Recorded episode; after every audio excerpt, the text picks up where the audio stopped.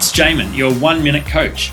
I've been talking about the spiral dynamics theory and my summary of the eight levels of living.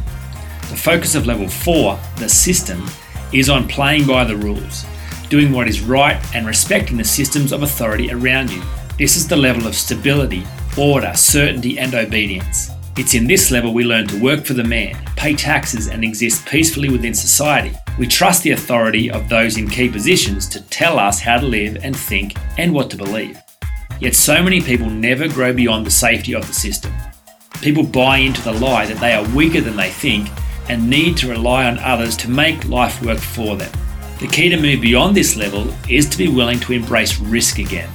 It is to entertain the most dangerous and powerful question we face as human beings what do you want? It's to find your purpose in life and to be willing to back yourself to make it happen.